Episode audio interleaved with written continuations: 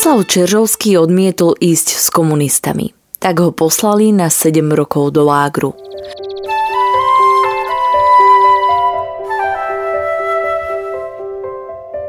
Počúvate podcast Príbehy dvadsiateho storočia. Spoznáte v ňom skutočné osudy, na ktoré sa zabudlo alebo malo zabudnúť. Post Bellum a aktuality es ká nezabúdajú. Vďaka konkrétnym príbehom sa dozviete, akým osudovým dilemám museli naši rodičia, starí rodičia, prarodičia čeliť. Postavení sme tak pred otázku, ako by sme sa v podobných situáciách zachovali my. Rozprávači príbehov dvadsiateho storočia rýchlo odchádzajú. Ich spomienky sú dôležité nielen pre nás, ale aj pre naše deti a ďalšie generácie, ktoré už nebudú mať možnosť sa s nimi osobne stretnúť.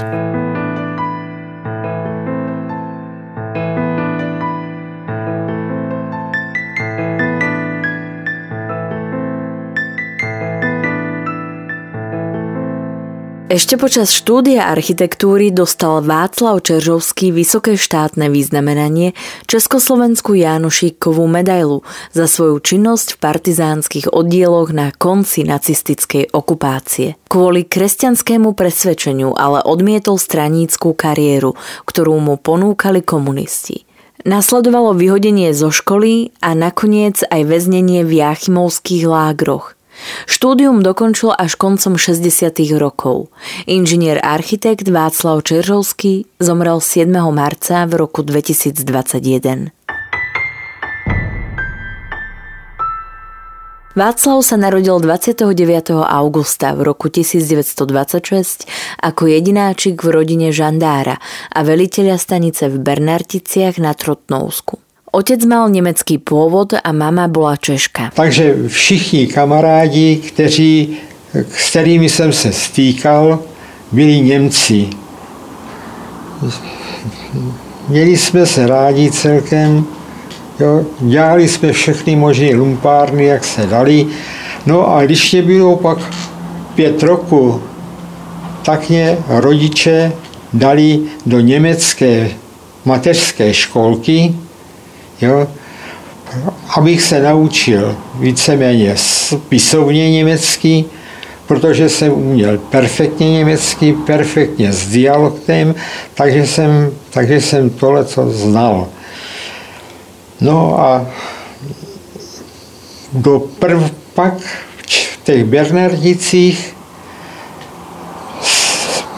zřídili jednotřídnu, jednotřídní českou školu, tak mě rodiče dali do české školy a já jsem se začal učit spisovně česky. Malý Václav tak hovoril plynule oboma jazykmi a to sa mu v budúcnosti veľmi hodilo. Počas vojny chodil na stavebnú školu v Hradci Králové a pritom sa zapojil do odboja. V roce devatenáct set čtyřicet tři jsem se nechal zkrátka přemluvit jako mladý, nerozumný mládenec, jo, a bojovať proti Nemcom. Prvýkrát sa dostal do kontaktu s odbojom ako praktikant stavebnej školy, keď bol pridelený na prax do stavebnej firmy. Tam som měl šéfa, jo, a ten šéf, když zistil, jo, že som celkem spolehlivý a že mám náladu proti Nemcům, tak mě využíval, tak mě přihlásil do oddílu Rival a tato skupina spolupracovala se sovětskými parašutisty, kteří měli svoje, svoji základnu u Skalice v Račicích.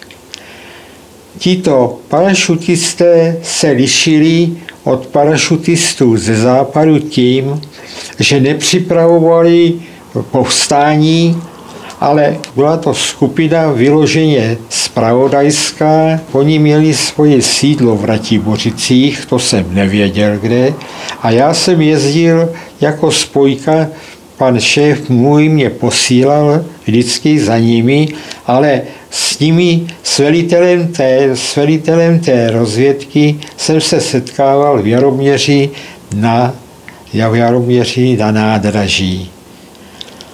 Zjistil jsem jedno, že když jsem tam přišel a chtěl jsem mluvit, chtěl jsem mluvit s velitelem a viděli jsme se, tak vždycky tam někdo byl, který nás sledoval. A když jsem, když jsem na to upozornil toho rozvědčíka, jo, tak on říkal, že je to v pořádku, protože ten, který si myslím, že nás, že nás sleduje, nás vlastně hlídal. Tak takhle to šlo až do začátku roku devatenáct set čtyřicet čtyři. Pan šéf mě řekl, že budu muset zkrátka skončit s touto, s touto činností spojky, protože jsou mě na stolpě gestapáci a jestliže v krátké době nezmizím, jo, tak, může, tak bude tak asi pravděpodobně budu zatčen. Po úteku a dvojdňovej ceste vlakom sa za dramatických okolností dostal k ukrajinským partizánom, ktorí ho chceli spolu s nemeckými zajacami zastreliť. Až po vyše týždni si overili jeho totožnosť u sovietských výsadkárov, s ktorými doma spolupracoval. Do týdne prišla správa, že opravdu se jmenuji Čeřovský a že se jmenuji Václav a že jsem tam, těmi, že jsem tam s těmi e, parašutisty byl ve styku. Ale zároveň taky přišel rozkaz, že mě musí teda přepravit přes frontu, jo, a tam mě předat výcviku. No tak tam, co byl ten tábor tady těch ukrajinských, ukrajinských partizánů, tak za tím táborem byla taková louka a na té louce přistávalo malé letadlo. Jo, to, to, to dělalo ten styk s, tou, s těmi partizány, co byli tam v těch lesích. Jo, protože to bylo, to, tady bylo velitelství těch partizánů. No tak mě naložili do toho letadla, když se vracelo zpátky. No a takhle jsem se dostal přes frontu na tu druhou stranu.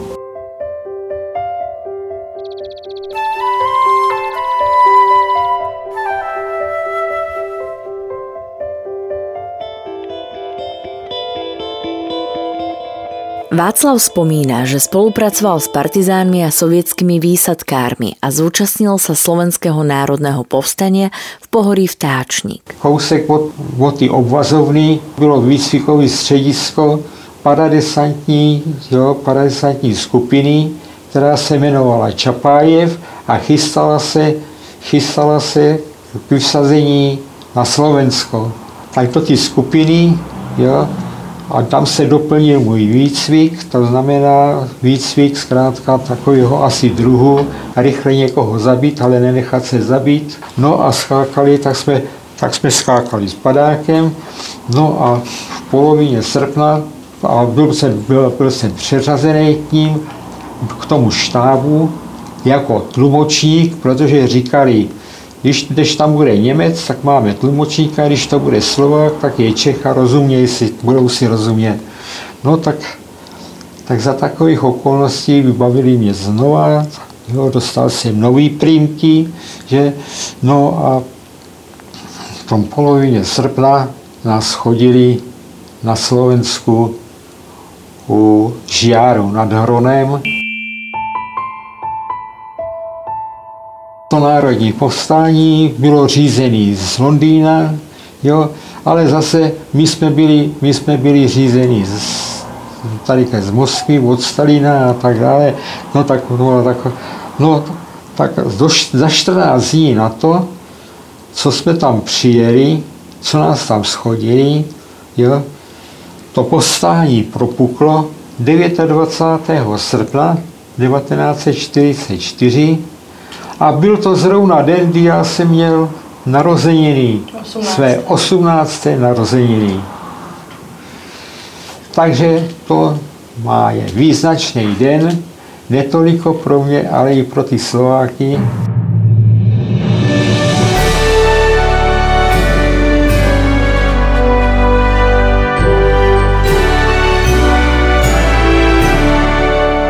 Václav Čeržovský však zažil aj potlačenie povstania nemeckými jednotkami. Tam se budou mísit také, zkrátka pomalu rozutekly, takže zase zůstala taková jádro, které jsme byli.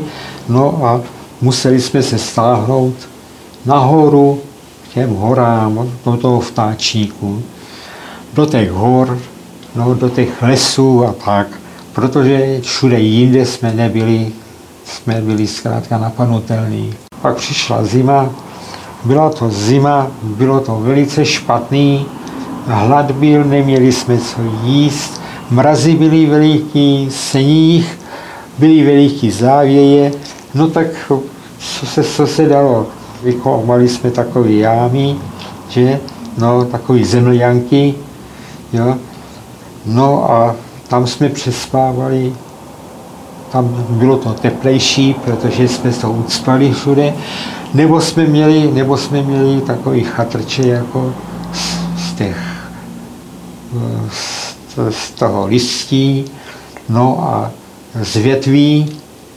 No a nejhorší bylo to, že kolem dokola Němci měli svoje posádky, kousek dál byl Sliač, tam bylo letiště a z toho letiště pořád startovali letadla a hlídkovali, jestli někde není trochu kouře nebo něco takového, jež tam byli.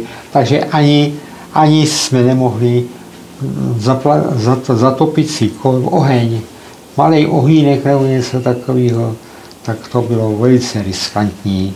Byl leden, jo, kde jsme si mysleli, a všichni jsme si mysleli, i ty, i ty co byli v těch, v těch, v těch vesničkách, jo, že po, těch, po tom novém roce, že bude nějaký čas klid. Ale objevil se tam celý prapor es es, včetně aut, tank a, a tank a tak dále. A i když bylo sněh, sněhu, tak oni se tam dostali, ale jak přijeli do jedné obce, jo, tak obyvatelé museli ven. Oni, co byl vyrabovali obce, co měli nějaký něco, něco, co měli zkrátka nějakou cenu, tak se vzali. No a protože, protože byly, obce byly vesměs dřevěný, dřevěný baráky, tak to podpálili. No a na návsi je postavili a všechny je postříleli. Takhle se stalo, takhle to, takhle to dopadlo. Ostrým grůní, opravdu to v Klagu. Postříleli no. Všechny, i ženy a děti? Všechno, všechny, všechny, zkrátka. Ty, co byli, ty momentálně budou, zachovali se ty, kteří třeba byli třeba na návštěvě nebo bydleli někde jinde nebo něco takového. Tak to. My jsme, my jsme, my jsme s nima bojovali, my jsme, nás bylo ale málo, no tak jsme se, tak jsme se zkrátka uchýlili do lesa, protože ten les byl kousek od toho. A teď jsme viděli, teď jsme to všechno pozorovali, ale to bylo strašný. Jo? Když pozorovali jsme, jak, je, jak to střílej, jak ty takhle kolem dokola ty baráky hořejí a oni je měli tam na to a oni je stříleli. Ale on, každý nebyl mrtvej, ono bylo spousta zraněných, že jo, bylo. No a ty naříkali, naříkali a volali, volali o pomoc a tak dále. A ty Němci nasedli a odjeli na Klag, že? My jsme, my jsme pak přišli a co se dalo, tak jsme jim pomáhali, že? No a stejným způsobem, stejným způsobem pak jednali na tom Klagu. No, takže, takže místo toho, aby takový Po, povánoční klid byl, jo, tak bylo takový veliký hoře. Protože nás bylo teda, nás, nás bylo asi padesát, nás bylo po těch lesích, no tak jsme byli nějak tak jako zabezpečení, že my tu ves nějak ubráníme. No a přišel ten devatenáctého březen roku čtyřicet pět, oni si napadli a chtěli ten prochod taky chtěli vypálit. Postavili jsme se jim na oči, no, byla veliká střílečka, velice se to molovalo se, odrazili jsme je, jo, ale byli raněni a mrtví. A já jsem byl jedním z těch, který byl raněný. Byl jsem raněný do krku a do levé ruky a čtyři, čtyři, moji, čtyři moji kolegové, kteří se mnou tam bránili ten, ten tak ty byli mrtví.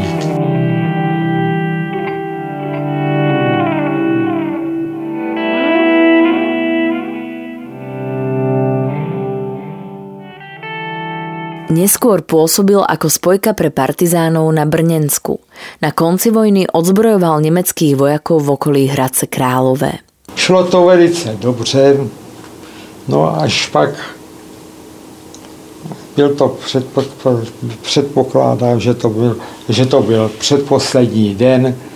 Jsme se dověděli, že všechny ty, nebo skoro všechny, který předali, který, který, kde jsme to odzbrojovali, tak ty zbraně předali Němcům, protože se říkalo, od Hradce jedou esecáci, jo, a kdo, kde se dají zbraně, takže budou postřílený.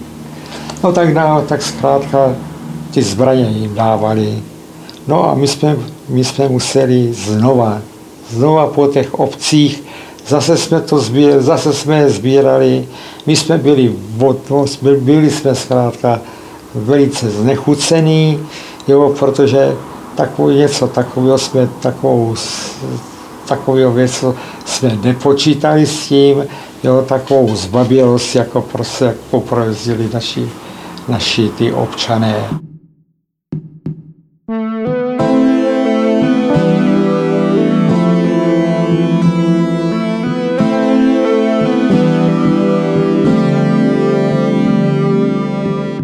Tesne po oslobodení sa Václav pridal k partizánskej divízii Václavík. Skupina pomenovaná podľa krycieho mena jej vodcu, továrnika Jána Ptáčnika z Kuklen pri Hradci Králové, mala podľa rozkazu vtedajšieho ministra obrany Ludvíka Svobodu a ministra vnútra Václava Noska vyčistiť mestá, obce a lesy od Liberca a Nového Města. Tak my sme byli určení okamžite, aby se nasedlo do nákladáku a jelo se, dejeli se do Těchonína, kde se, kde se Němci bouřili, protože nechtěli, zkrátka má, nechtěli kapitulovat. No a druhý oddíl jel na Broumov, kde se opakovalo totéž v Teplicích. No a tak jsme jeli na ten, na, do toho Těchonína, no a z toho Těcho, tam se to skončilo v polovině června. Jak to tam probíhalo v tom Těchoníně? Co jste tam vlastně dělali? Jaký no byly tak střety? Jsme to tam srovnali, jsme to tam srovnali, no a vždycky, vždycky jsme dali na vědomí, že buď to, to budou rozumní a přestanou se bouřit, anebo nebudou rozumní, budou se bouřit a dostanú anjeličky. Takéto riešenie vraj nakoniec nebolo potrebné. Vojaci v Těchoníne nakoniec vraj nikoho nezastrelili a jednotka sa v polovici júna vrátila domov. Táto skupina sa však preslávila aj organizovaním ľudových súdov a masakrami sudeckých Nemcov. Vrcholom bola poprava v Lánčkroune v polovici mája devätnásťštyridsaťpäť, kedy partizáni popravili okolo dvoch desiatok miestnych ľudí. Václav bol potom, podľa jeho spomienok, prevelený k bezpečnostnému aparátu, aby pátral po nacistoch a kolaborantoch. A môžu vám říct, že som byl oficiálne osemnásťkrát na popravie. Hradci Králové sa popravovalo. No, tí popravy, tí popravy sa konali vzádu na lezenským dvoře, levým lezenským dvoře. No a tak to tam mohli být, kdo, buď, to, buď to nějaký ty novináři, když měli povolení, ne všechny, že nebylo tam mnoho lidí. Jsme měli tu výhodu, že jsme se na to dívali. My jsme byli oficiálně, tak jsme tam museli potvrdit, že byla poprava vykonaná. Měli jsme popravčího, ten zásadně popravoval v cylindru, popravoval v rukavicích, jo. Vždycky, když, když popravil, sundal, jo, sundal cylindr, hodil rukavice, cylindr, jo, pane předsedo, hlásím, poprava vykonaná. No a nastoupil lékař, lékař byl tak dlouho, dokud tlouklo srdce, že zádu za krajským soudem už stála sanita, taková sanita taková, jo. No a jak ho, jak ho sundali teda z prkna, tak do sanity a hned se odvážel tady se Univerzita Karlova, tady na tomhletom Šimkových sadu, jo, a, a, a šel na to na pitví.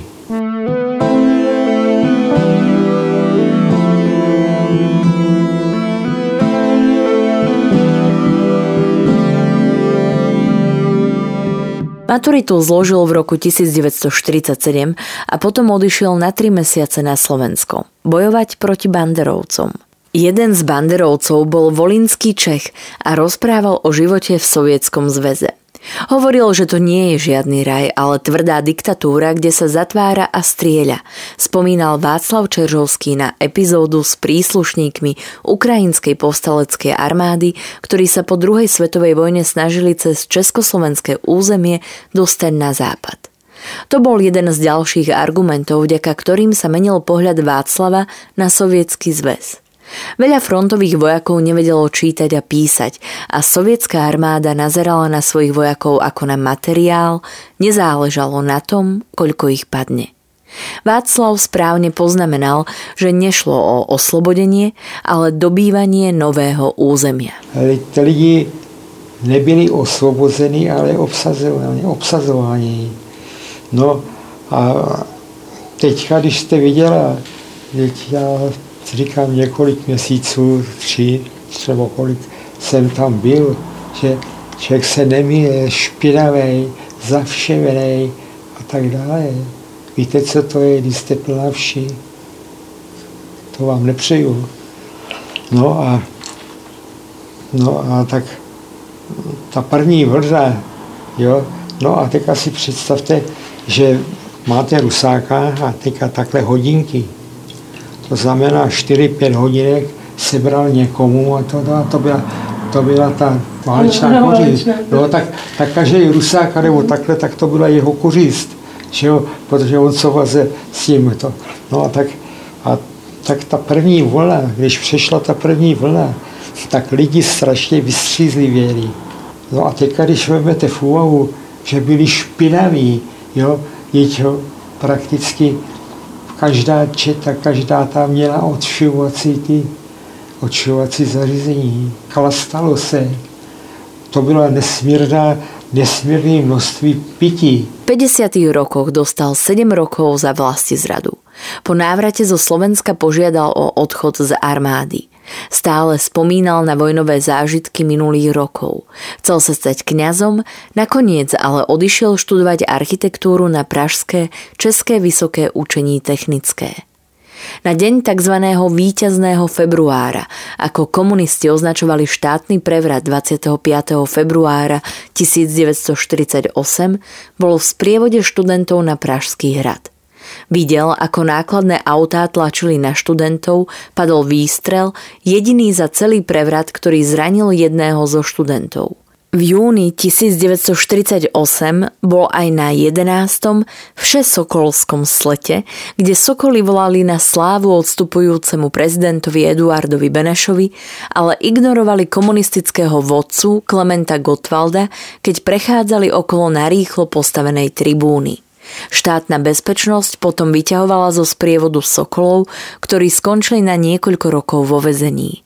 Takto komunistická polícia zatkla ešte počas všesokolského sletu približne dvesto Sokolov a akčné výbory potom v priebehu jesenných personálnych čistiek vylúčili zo spolku asi jedenásť tisíc nepohodlných členov.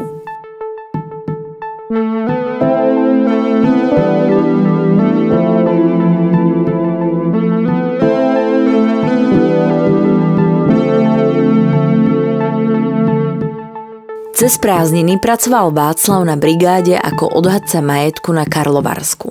V Hornom Slavkove s ním jazdila aj miestna učiteľka a tá mu ukazovala údolie, kde sa staval väzenský láger. Nemohol tušiť, že ten sa už čoskoro stane jeho núteným domovom. Keď bol v treťom ročníku vysokej školy, dostal Československú Jánošíkovú medailu. Vysoké štátne vyznamenanie, udeľované predovšetkým za odvahu prejavenú v partizánskom hnutí. Odovzdali mu ju v Hradci Králové na Masarykovom námestí za prítomnosti občanov i politických činiteľov pred nastúpenou vojenskou jednotkou. Na základe toho mu stranícka organizácia na fakulte ponúkla politickú kariéru. To však Václav odmietol z dôvodu svojho kresťanského presvedčenia a aj preto, že jeho otec bol po februári devätnásť štyridsaťosem zosadený z riaditeľskej pozície a skončil ako robotník v továrni Vertex. Jeho odmietnutie si ale komunisti vyložili ako gesto namierené proti štátu a proti strane. Václava vylúčili z vysokej školy a poslali budovať priehradu Slapy. Tam sa stretol s kamarátom a študentom rovnakej fakulty Slavojom Salfickým. Ten sa do nemilosti úradov a strany dostal za lásku k zahraničnej študentke, s ktorou chcel odísť do Švajčiarska. Na Slapoch mali skupinu desiatich vysokoškolákov, ktorá sa snažila o sabotáže. Porucha betonáží, výpadok elektriny, problémy v závodnej jedálni. V Prahe si vytlačili letáky, ktoré potom rozdávali. Koncom roka zo Slapov odišli do Prahy, vedeli, že po nich ide štátna bezpečnosť. Bratranec Slavoja Salfického im ponúkol, že ich dostane za hranice, lenže za Stříbrom ich odovzdal štátnej bezpečnosti, lebo sám pre ňu pracoval. Spis pomenovala Eštebe symbolicky – odbojár. Václav dostal za vlastizradu sedem rokov väzenia, päť rokov straty občianskych práv a po prepustení nútený pobyt v Broumove. V roku devätnásť päťdesiatjeden sa Václav dostal do lágru, ktorý mu pred dvomi rokmi ukazovala učiteľka na prázdninovej brigáde. Bol to tábor dvanásť a Václava čakali ťažké roky. Ako baník ťažil uránovú rudu. Bola to mokrá šachta, kde voda stekala zo stien a všetci boli neustále vo vode. Bolo tu aj táborové komando zložené z naozajstných kriminálnikov, ktoré so súhlasom Bacharov terorizovalo politických väzňov. Dostavie vodních pendreky, no a to komando překvapovalo vždycky, přepadlo vždycky tú světnici, no a... Co jsme tam, a co jsme tam zkrátka byli političtí, tak nás byli. Jo? A hodně. No tak až nám, až, nám, až nám došla trpělivost, tak jsme udělali zase my takový malý komando. Jo? A zkrátka jsme zlikvidovali tohleto velký komando. Neskôr ho preradili na stavebné práce, kde organizoval terénne úpravy. Záviseli na ňom prídeli jedla pre dve stovky väzňov. Boli tam tiež dva buldozéry a vďaka umnému premiestňovaniu hromád hliny dosiahol Václav Čeřovský to, že sa normy plnili na sto percent. Zavreli ho na šesť dní do tzv. Korekcie, kde dostal len dvakrát polievku a bola tam strašná zima. Následne putoval do tábora Mariánska na Jáchymovsku v Krušných horách. Bolo tam po kolená snehu. V mínus dvadsaťpäť stupňoch odvážal vozíky hlušiny, každý deň nachodil okolo dvadsať kilometrov a najhoršie to bolo, keď fujavica zaviala koľaje. Keď v marci devätnásť päťdesiattri zomrel sovietský diktátor Josif Vissarionovič Stalin, museli nastúpiť, zložiť si topánky a stáť štvrť hodiny bosí v snehu. Za štrnásť dní opäť nastupovali a počúvali z táborového rozhlasu ďalšie oznámenia. Kto si kričal "Zomrel Kléma", zložili znova. Tentoraz sami, ako prejav vzdoru proti režimu potom, čo počuli správu o skone prvého robotníckeho prezidenta Klementa Gottwalda. Jedného dňa zavolali väzňa Václava so všetkými vecami k bráne. Putoval do uránového tábora číslo sedem s názvom Rovnosť. To bol najhorší tábor, kde sa triedila ruda bez akýchkoľvek ochranných prostriedkov. Onedlho ho však preradili k meračom, kde boli pracovné podmienky menej zničujúce. Zafungoval totiž väzenský telegraf a kolegovia sa dozvedeli o jeho počinoch z tábora číslo dvanásť, za ktoré zaplatil korekciou a premiestnením. Na Rovnosti ale bolo osemdesiat percent väzňov politických, držali pri sebe a dokázali sa odvďačiť. Dostal znesiteľnú prácu závozníka pri vláčikoch a potom pracoval ako pomocník meračov, s ktorými aj býval. Pri meraní jedného výstupu bol zavalený. Niekoľko týždňov ležal na marótke. Václav Čeřovský po prepustení žil v Broumove, kde mal súdne pridelený pobyt. Robil väčšinou manuálnu prácu a navyše ho ešte na pol roka poslali k cestnému práporu do Krnova odslúžiť si vojnu. Velil im major, ktorý mal rovnaké partizánske vyznamenanie. Napísal teda domov manželke, aby mu poslala medailu a pripol si ju na svoju uniformu vojaka. Tým si získal rešpekt u veliteľa. Na jeseň devätnásťstošesťdesiatštyri dostal upovedomenie, že rozhodnutie štátneho súdu z roku devätnásťstopäťdesiatjeden sa ruší. Mal čistý trestný register a konečne dostal lepšiu prácu projektanta. Krátko po sovietskej okupácii Československa v roku devätnásťstošesťdesiatosem odpromoval a stal sa inžinierom architektom. Do konca života žil v Hradci Králové so svojou druhou ženou, ktorá ho podporovala vo všetkých jeho aktivitách a pomohla mu spísať dosiaľ nevydané pamäti. Václav Čeřovský zomrel siedmeho marca v roku dvetisícdvadsaťjeden. Jeho príbeh v roku dvetisícosemnásť pre Post Bellum zaznamenala a spracovala Jana Menbergerová. Príbehy dvadsiateho storočia v Post Bellum zaznamenávame, aby sme o ne neprišli, aj keď tu už s nami ich rozprávači nebudú. Aby sme nezabudli na ich osudy, na hrôzy, ktorým boli vystavení a na dôležité okamihy našej histórie, ktorá dnes býva často spochybňovaná a pre mnohých je neznáma. Podporte prosím našu prácu aj vy pravidelným finančným príspevkom na w w w bodka postbellum bodka s k. Ďakujeme. Podcastom vás prevádzala Sandra Polovková a spolupracovali na ňom Kristína Lukáčová a Marián Jaslovský.